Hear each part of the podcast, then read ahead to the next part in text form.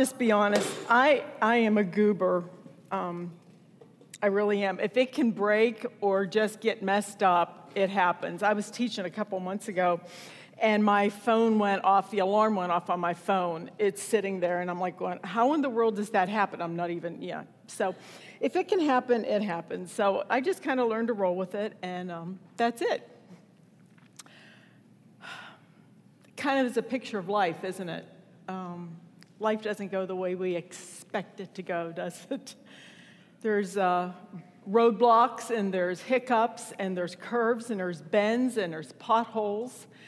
And there's all those things that happen in our life that the plan that we had doesn't quite go the way we expected it to go. We have a choice when that happens. We either roll with it or we put on our brakes and we go no further. We crumble, we, it, we implode. It just, the wheels come off the vehicle. We have a choice. And this morning we're going to look at um, 2 Kings chapter 4, verses 1 through 7. You may want to open up. This is a picture of a woman who I don't believe her life went the way she thought it was going to go. This is the story about Elisha and the widow and the oil.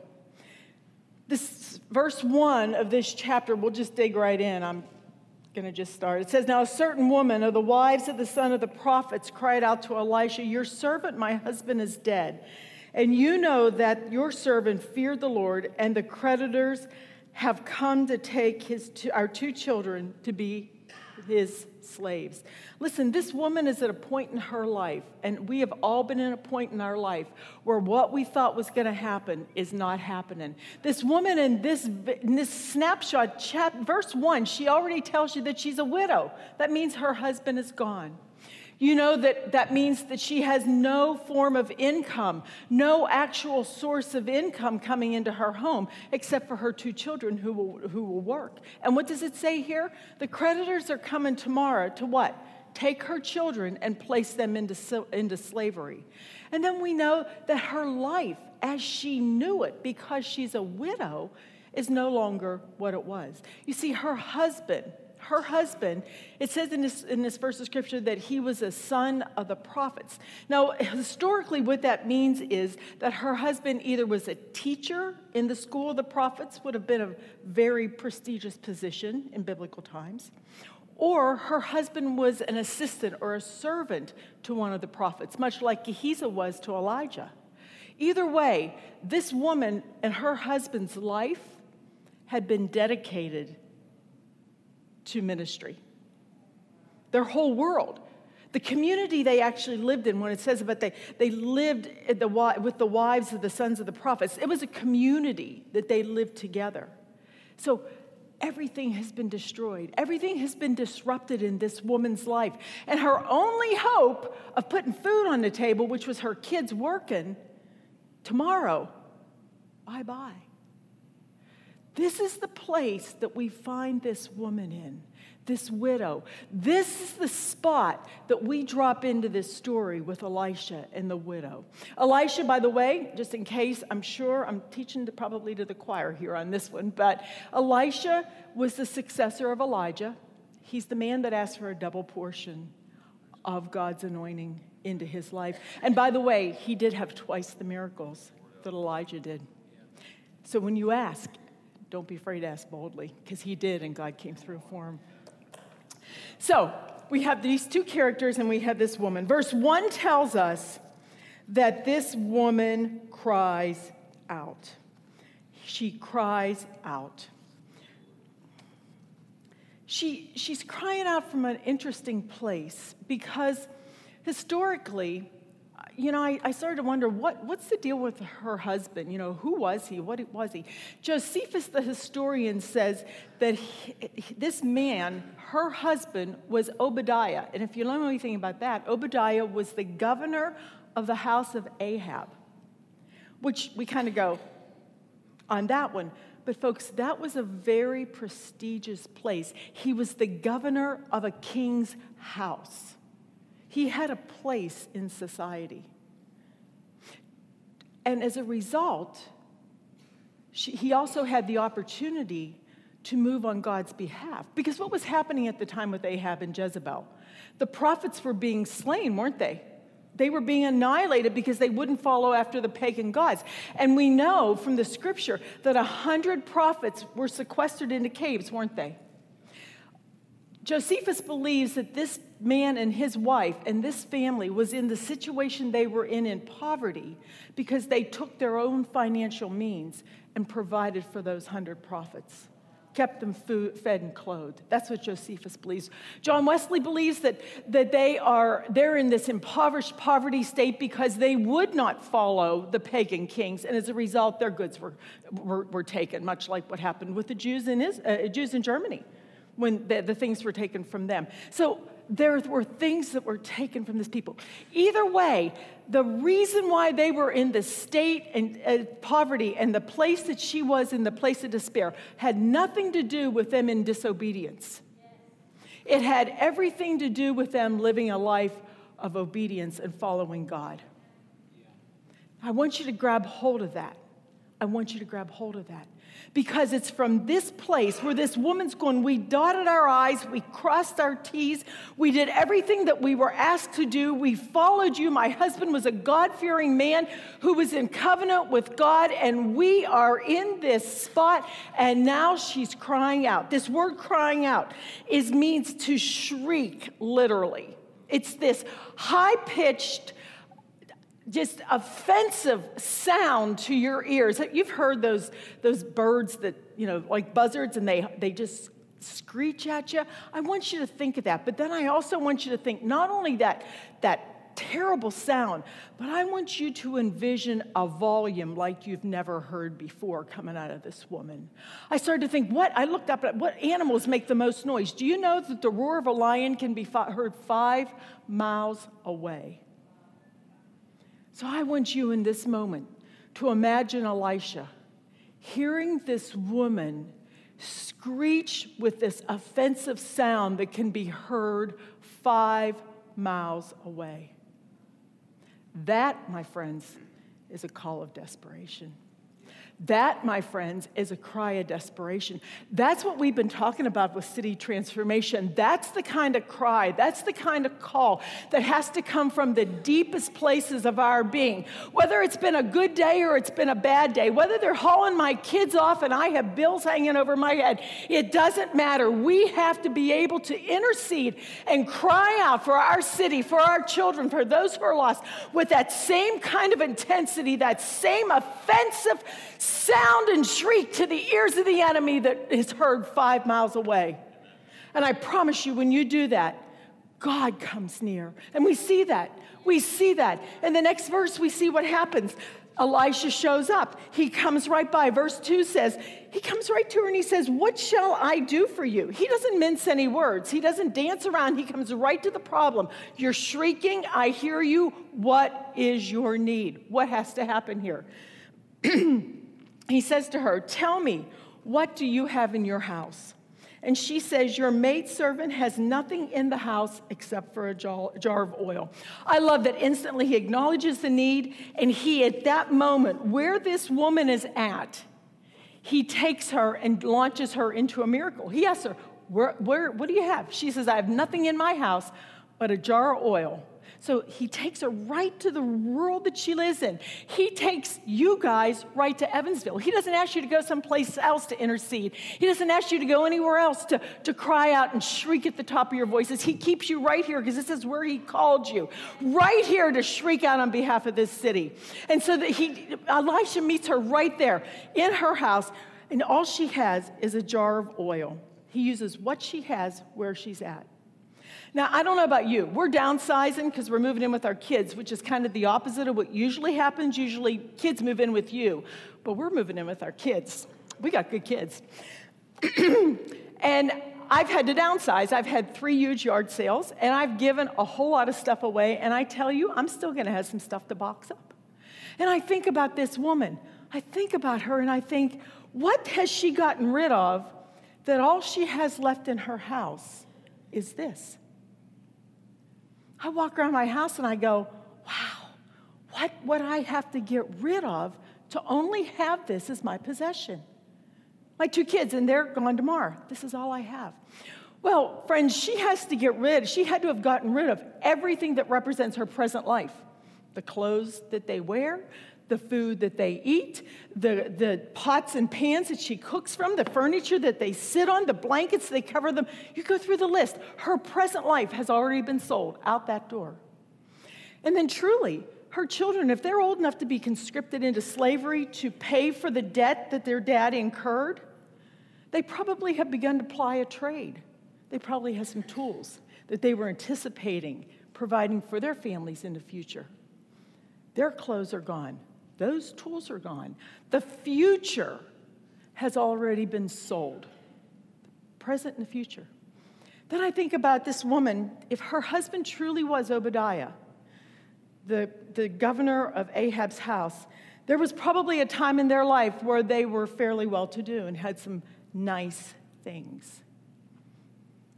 And everything about her husband, everything that has to do with the memories of that life with her husband, has been sold. This woman has literally sold, gotten rid of, left go of her present, her past, and anything that she has in hopes for the future. And she is simply left with this a jar of oil. So I, I, looked up the word jar or pot. It's basically a jar or pot. Nothing significant about that. Just a flask that holds something. But the oil, that word oil, is a word that means olive oil that's usually perfumed. It's an anointing oil, it's an ointment of some type. It's used for ceremonies. So she wasn't going to cook with this. She wasn't going to sustain her physical life with this oil. It's, this was medicinal, ceremonial, burial oil.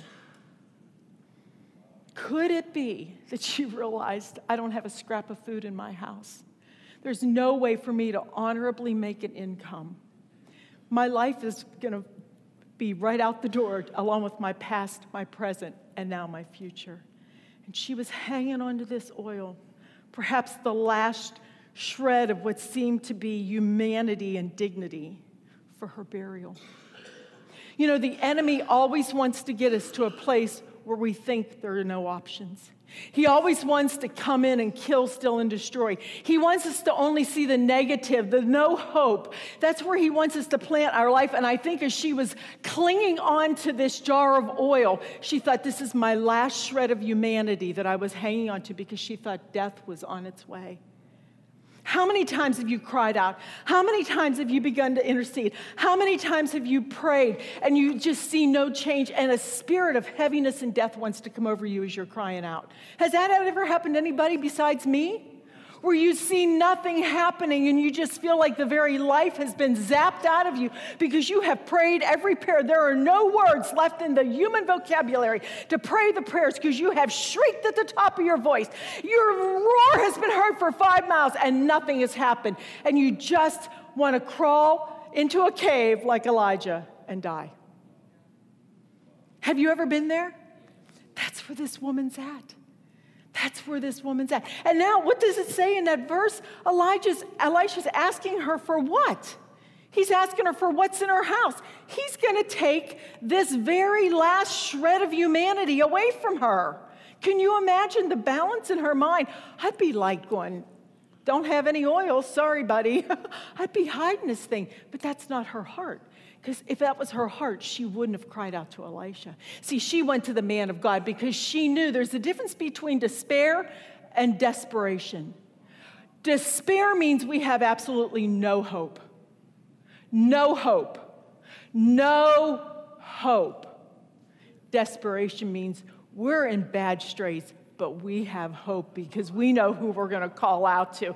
That's why she lifted that roar and God came near. Elisha came near and began to minister to her.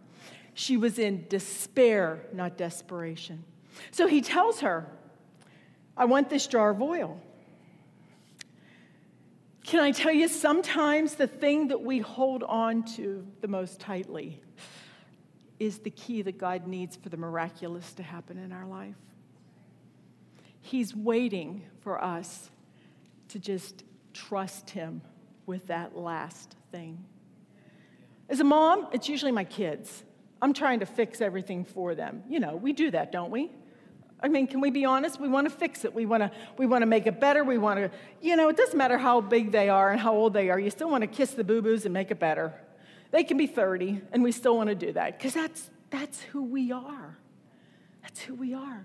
So lots of times it's our kids or our finances or our parents. It's, there's this thing that we want to hold on to and try to fix and make it better. But God can't act, He can't be enacted into something until we let go of it. So this woman literally had to let go of this last thing that she was holding on to, the thing she was holding on to most dearly, and commit this, this jar of oil, to the miracle that God wanted to do in her life. So Elijah says, Elisha says to her in verse 3, he says, Okay, I got your, your oil. I know that it's there. He says, I want you to go borrow vessels at large for yourself from all your neighbors, even empty vessels. And then he adds, Don't get a few. So he sends her out on basically a scavenger hunt to go through her neighborhood to ask for, for vessels, for containers. So I, I'm kind of a really hands on person when it comes to this stuff. So I did it. I went to my neighbor's doors. Knock, knock, knock. Can I have a vessel? Can I have a container? Can you imagine the looks I got? They're looking at me like, what happened to your house? I mean, don't you, what, why do you, the questions, why do you need a pot? What, what's going on? And so I would try to explain that I was this, this um, story in the Bible and I was doing that. I wanted to see what it felt like. So I'm sure she had some of the same kind of questions. Her neighbors were like, what, what, what's, what's going on? And what was she going to say? Well, I think she probably told them that Elisha told her to do this. I think every time she retold that story, it, gave, it began to lift up her faith. Listen, when God has done something and He has begun to move in your life, your testimony not only re- encourages other people, but every time you retell that testimony, it begins to embody that inside of you. It begins to lift your spirits. It becomes more of your DNA and it begins to transform you, in addition to the people that are getting to hear that. Listen, when Melissa told the story yesterday about Taylor and her dad, every time she tells that story, story, it deepens that conviction in her heart that intercession is true and the same thing is true. I believe this woman told people that she shrieked and she called out, and God came near and sent Elisha to her, and he told her to do this. And so she was boldly going place to place to get these vessels. And I think she boldly went, boldly went. So she began to gather them. Do you know? In biblical time, unlike us, they didn't have an abundance of things. They didn't have a lot of items. So, what do you think she probably got? Well, I think Elisha knew exactly what she was going to get because he qualified this word vessel with the word empty. Now, I just assumed that meant empty. I mean, wouldn't you think it means empty? Doesn't mean empty. Doesn't mean empty. It means worthless. Elisha sent her out to go gather worthless vessels. Worthless vessels, the ones with the chips, the ones with the cracks, the ones that half the side was missing, it could hardly hold anything, the ones that were so dirty, so dirty, could have been used for bathroom purposes. I'm just being honest. These are the things that she probably was handed because there wasn't excess. People had to give up the junk to her. And he told her this not to get discouraged. Friends, when we intercede, when we pray, Don't be looking for the pretty things to be interceding for and praying for. Be willing to begin to shriek and cry, out for those things that are chipped, those things that are dirty, those things that seem like half the pieces and the parts are missing, and there could never ever be anything used for those. That's the cry of desperation that needs to raise up, be raised up in, and that's what this city is doing. This is what these churches are doing. You guys are coming together. Like yesterday, we heard about how in the world are we going to get the names of the people who live under under the bridge. These are the chipped, broken people that need to be interceded for and cried out for. This is what is the heart of this group of people today. You have the heart of Jesus, and He's telling you don't become discouraged by the chipped, cracked vessels that He brings to you because He's going to use them as He uses you. Don't be discouraged. Don't, don't be dismayed. Be bold in where you need to go. So Elisha gives her some more instructions in verse 4. She's gathered all these vessels. Her floor is littered with litter. Her floor is littered with litter, literally. Verse 4 this is what Elisha tells her to do. You shall go in and shut the door behind you, you and your sons. Pour out into all these vessels, and you shall set aside what is full. I want to just stop right there. Remember, her kids were going to be taken what? Into slavery, right? She, Elisha, in this moment, included her children in the miracle. Think. It wasn't like the kids were out playing in the street he told her to gather her children in and become a part of the miracle that's about to happen because, see, they were no longer going to be sold into slavery. They were going to be part of this miracle and their life was going to be transformed. Friends, when you begin to intercede, when you begin to cry out, when you begin to call on behalf of the city, don't forget to include your children in that process. There's no child that's too young to pray a prayer. Listen, they have the purest faith because they have not been tainted by what the world has done to them, the lies that they've heard, or the discouragement that might be in their life. There is a hope and an expectation in children that we need to recapture in our life. Take your kids along on this process. They need that more than they need soccer. They need that more than they need basketball. They need that more than they need all the other things that you might think that they need need. They need that. That is going to transform their today and into tomorrow. Soccer's good. It may take care of the body, but listen, it is not going to mean a hoot when they get to heaven and stand before Jesus. Embed in their spirit that, that roar, that cry, that desperation needs to be part of their DNA as a kid. Put it in there when they're little. Burn it in their heart. Don't let them ever lose that. Keep that lamp on fire in those kids' hearts. Take them along. Drag them if you have to. Their hearts will change as you intercede on their behalf. Don't fear that. Don't fear that. Take them along. So the kids go into the room with her. Verse 5 they went in from Elisha. That means Elisha was still there hanging around. I just see him sitting there in the house, in his empty house, waiting for her to come back with all the vessels. I just, okay, that's just what I see. He's just waiting because he's still there when she comes back. they go in, they shut the door behind her and her son, still part of the miracle. And the kids were bringing in the vessels to her, and she began to pour. And when the vessels were full, she would say to her son, Bring another vessel. And this continued. And I just want you to think about each chipped, cracked piece of trash that was now being filled with his endless supply from this little jar. You see, friends, the miracle had nothing to do with what was being poured out. God does not have an expiration date. He doesn't have only so much that He can pour out.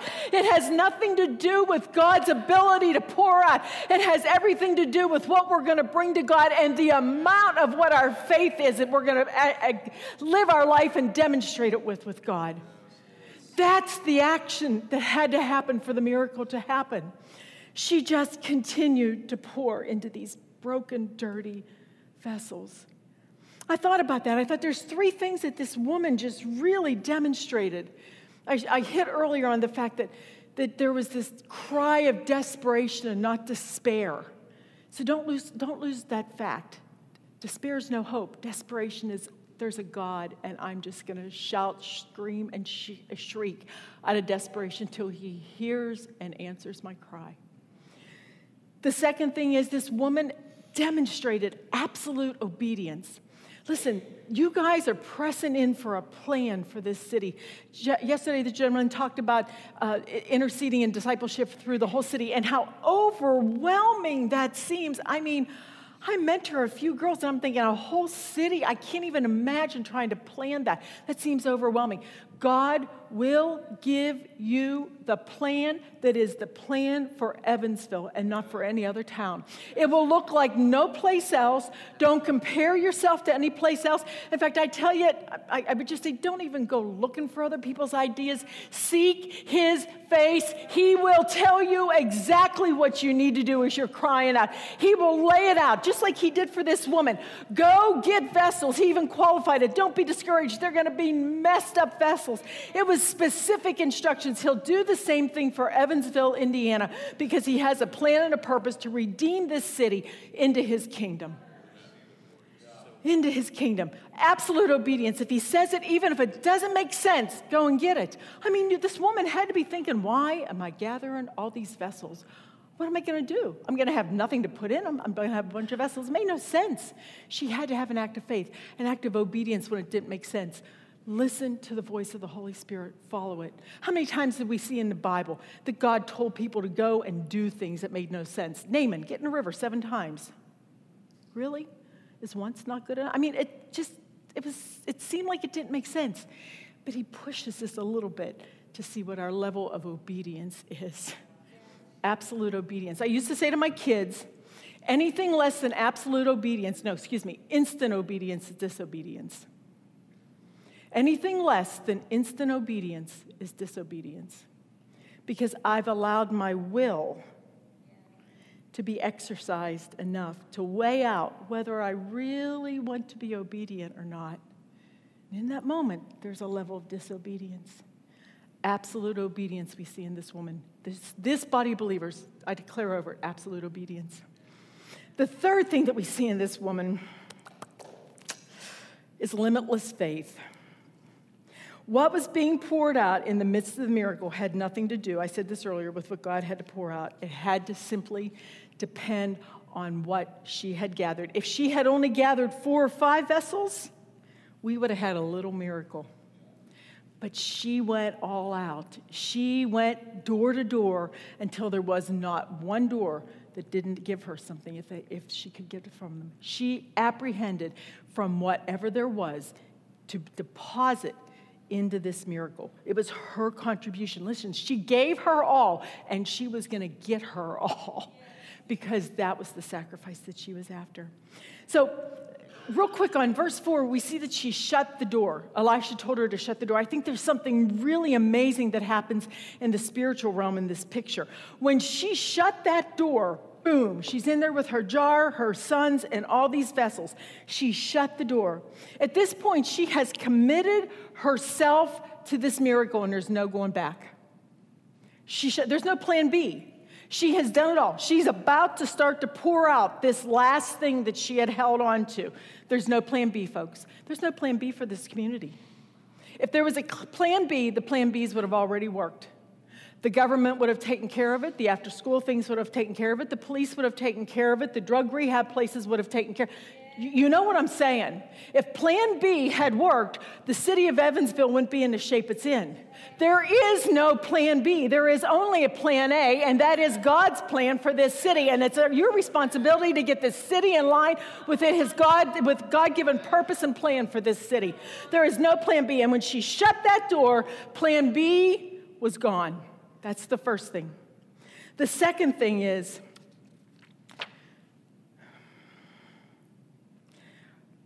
she shut out the enemy. She shut out the enemy. It, was a physical demonstration of go, go. I am being obedient to what God has asked me to do. I have gathered everything that He has equipped me to have for this miracle. He has given me everything I need for this miracle to happen. My flesh and the works of the enemy are gone. I'm totally and completely reliant on the supernatural. That's where this community will come to, where they realize there is nothing in the flesh that you're going to be able to do to transform the city. It is truly the supernatural work of God, and the flesh has to go by the wayside.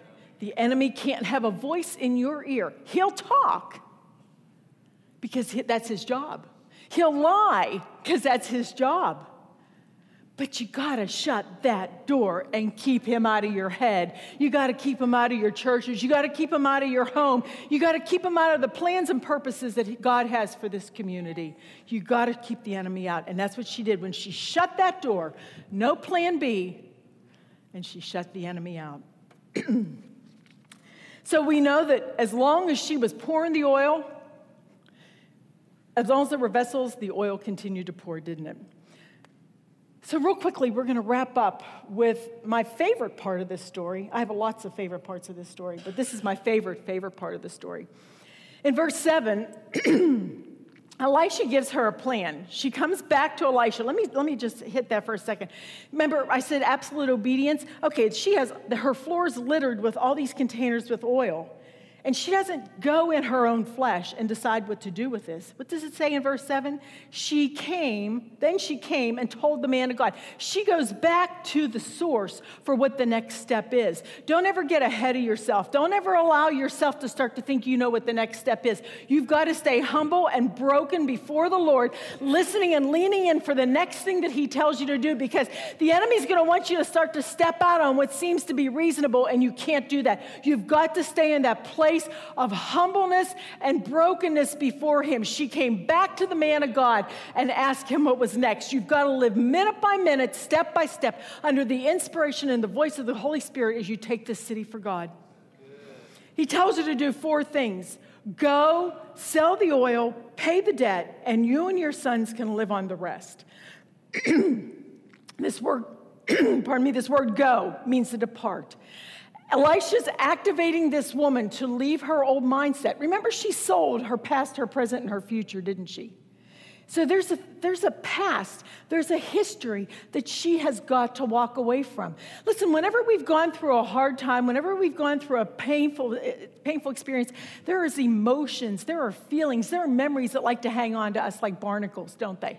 Like on a ship. You have to go in and scrape those things off. He is telling this woman, go, leave that old mindset, leave that old wineskin, leave that old life alone, and now become transformed and walk away from that. You are now a new person. You're not the person that you were. You're not the widow whose two sons are about to be taken from you, who has no hope. You're about to think yourself going to die. That's not who you are. You are a woman now who has been given a bounty, a blessing before her. Walk that way, don't walk the old way. Don't go back to the old life. It's a line of separation, a line of demarcation. So he tells her to go. Second thing he tells her to do is sell the oil. And that means basically to surrender. Listen, she has demonstrated surrender through this whole process, giving it to Elijah, coming back, submitting herself to his, his teaching.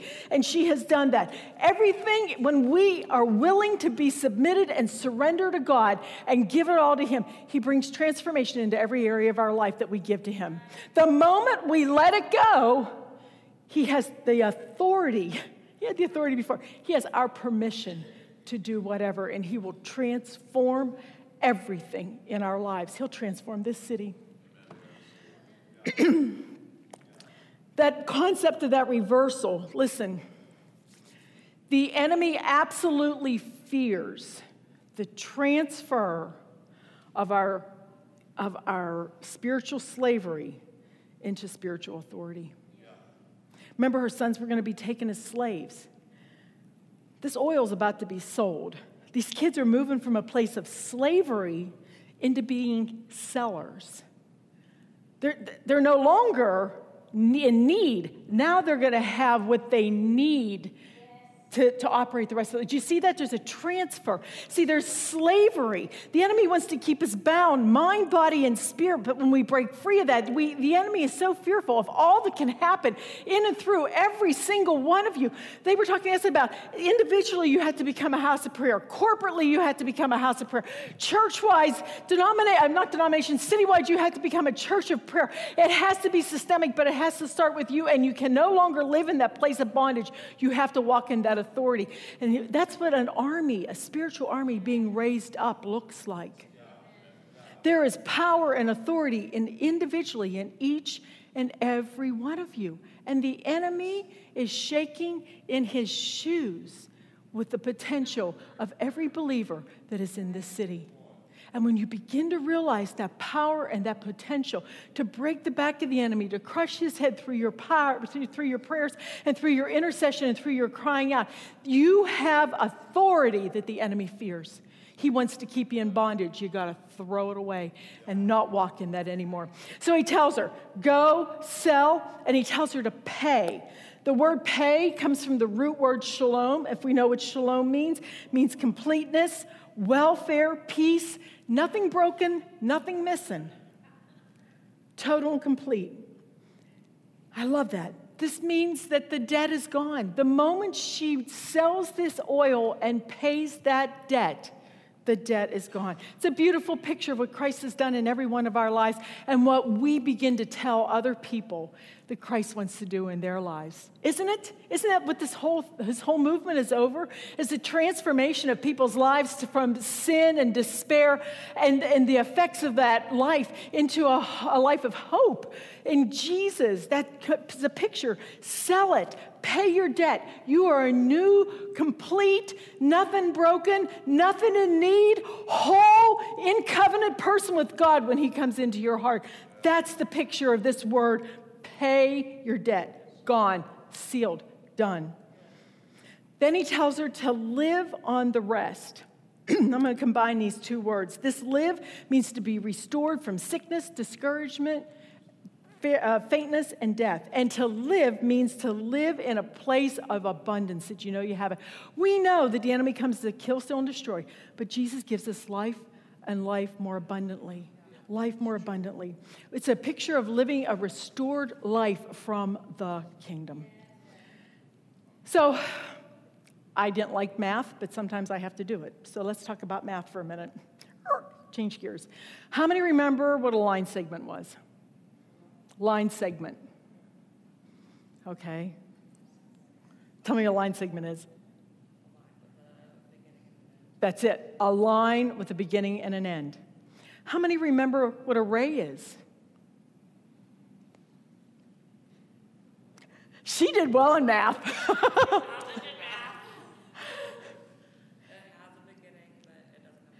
Excellent. So a line segment has a beginning point and an end point, and there's action that happens between. A ray has a beginning point and it goes on forever and ever and ever and ever. Listen, when we pray, when we intercede, when we cry out, I believe there's two types of miracles that God can impart to us. There are miracles that we saw in this story. There was the miracle of the oil. It had a beginning process where they lined up the pots. She poured, poured, poured, poured, poured, poured, poured, poured, poured. At the end of the line, the last vessel was filled, the oil stopped. There are things that God, miraculous things that God wants to put into people in that instant. It has a beginning point and an end point. It's for a specific time and a specific need. Don't be afraid to cry out for something that has a beginning and an end because it has a, it has a purpose in that place. But then there's miracles that God wants to move into you personally and into this prayer movement for this city that has a beginning point that will never end. It will go on for eternity. Our brother yesterday was talking about 2030. Listen, if Jesus tarries, what is beginning here in this time right now isn't going to end in 2030. It's going to be generations and generations and generations where souls are going to be redeemed from this body of believers that calls itself the Church of Jesus Christ, the ecclesia, the bride of Christ, the army of his righteousness that will take Evansville, Indiana by hostage from the enemy and bring transformation. Press in, pray for both kind of miracles. There's a place for both of them. And that's why I love this part of story, this account so much. It's a start to a finish. It's the beginning, it's to the end, but it's eternity and beyond because we're tapped in to the source and we have given him our all our all. Now, friends, this sounds great, but I know that there are people who have been interceding for years for things. And this morning, what I'm going to ask you to do is if there's that point where you're dangerously becoming close to that line of despair and not desperation, I want to pray over you this morning. I'm going to ask you to stand, just boldly stand. I'm going to pray and ask God to put well, I don't need to tell you what I'm going to pray. I'm just going to pray it.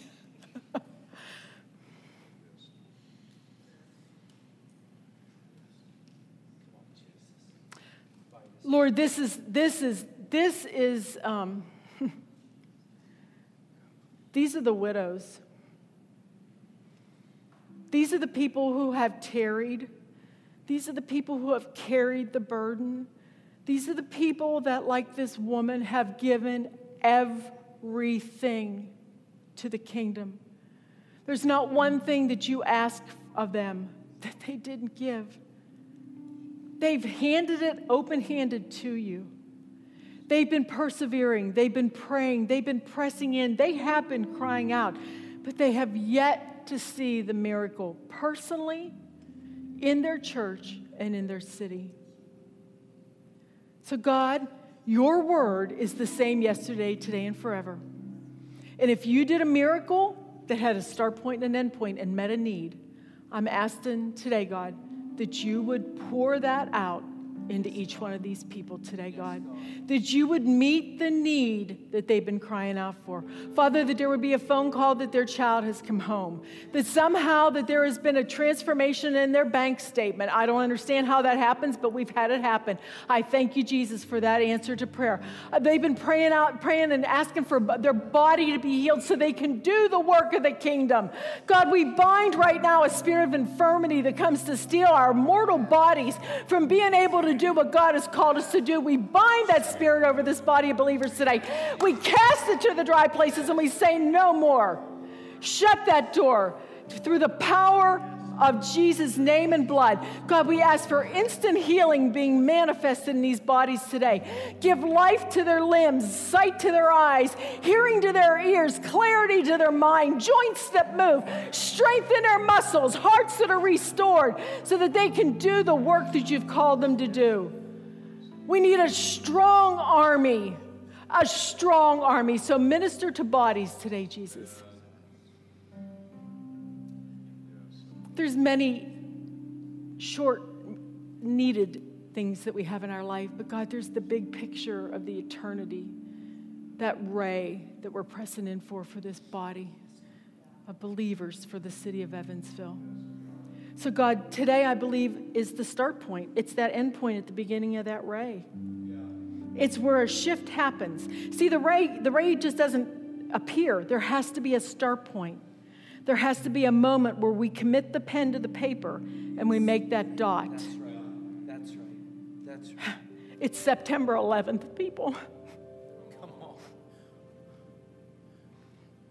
We know what that means to our country and the devastation that happened. So today I pray, God, today will be a divine retribution to the enemy through the city of Evansville. That this city today is putting a line in the sand. They're dropping that pen into the dirt and they're saying from this day forward, the ray of the miraculous is going to happen in this city. That there is going to be transformation that has no end because we're being sourced from the King of Kings and the Lord of Lords. God, I pray, I pray that the hope and expectation of every one of these intercessors becomes limitless like this woman's was.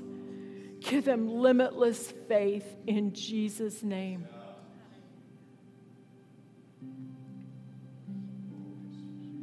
Father, we thank you for your presence. We thank you that just like Elisha, when we begin to cry out, you come. You come. You don't expect us to just grovel. All we have to do is open our mouths. It's just like our kids. We would hear them begin to say, Mom, and we were out of bed, if, even if we were sound asleep. Boom, we were on our feet at their sides. It's a picture of our Heavenly Father's love. Yes. Hear the cries of desperation of this group.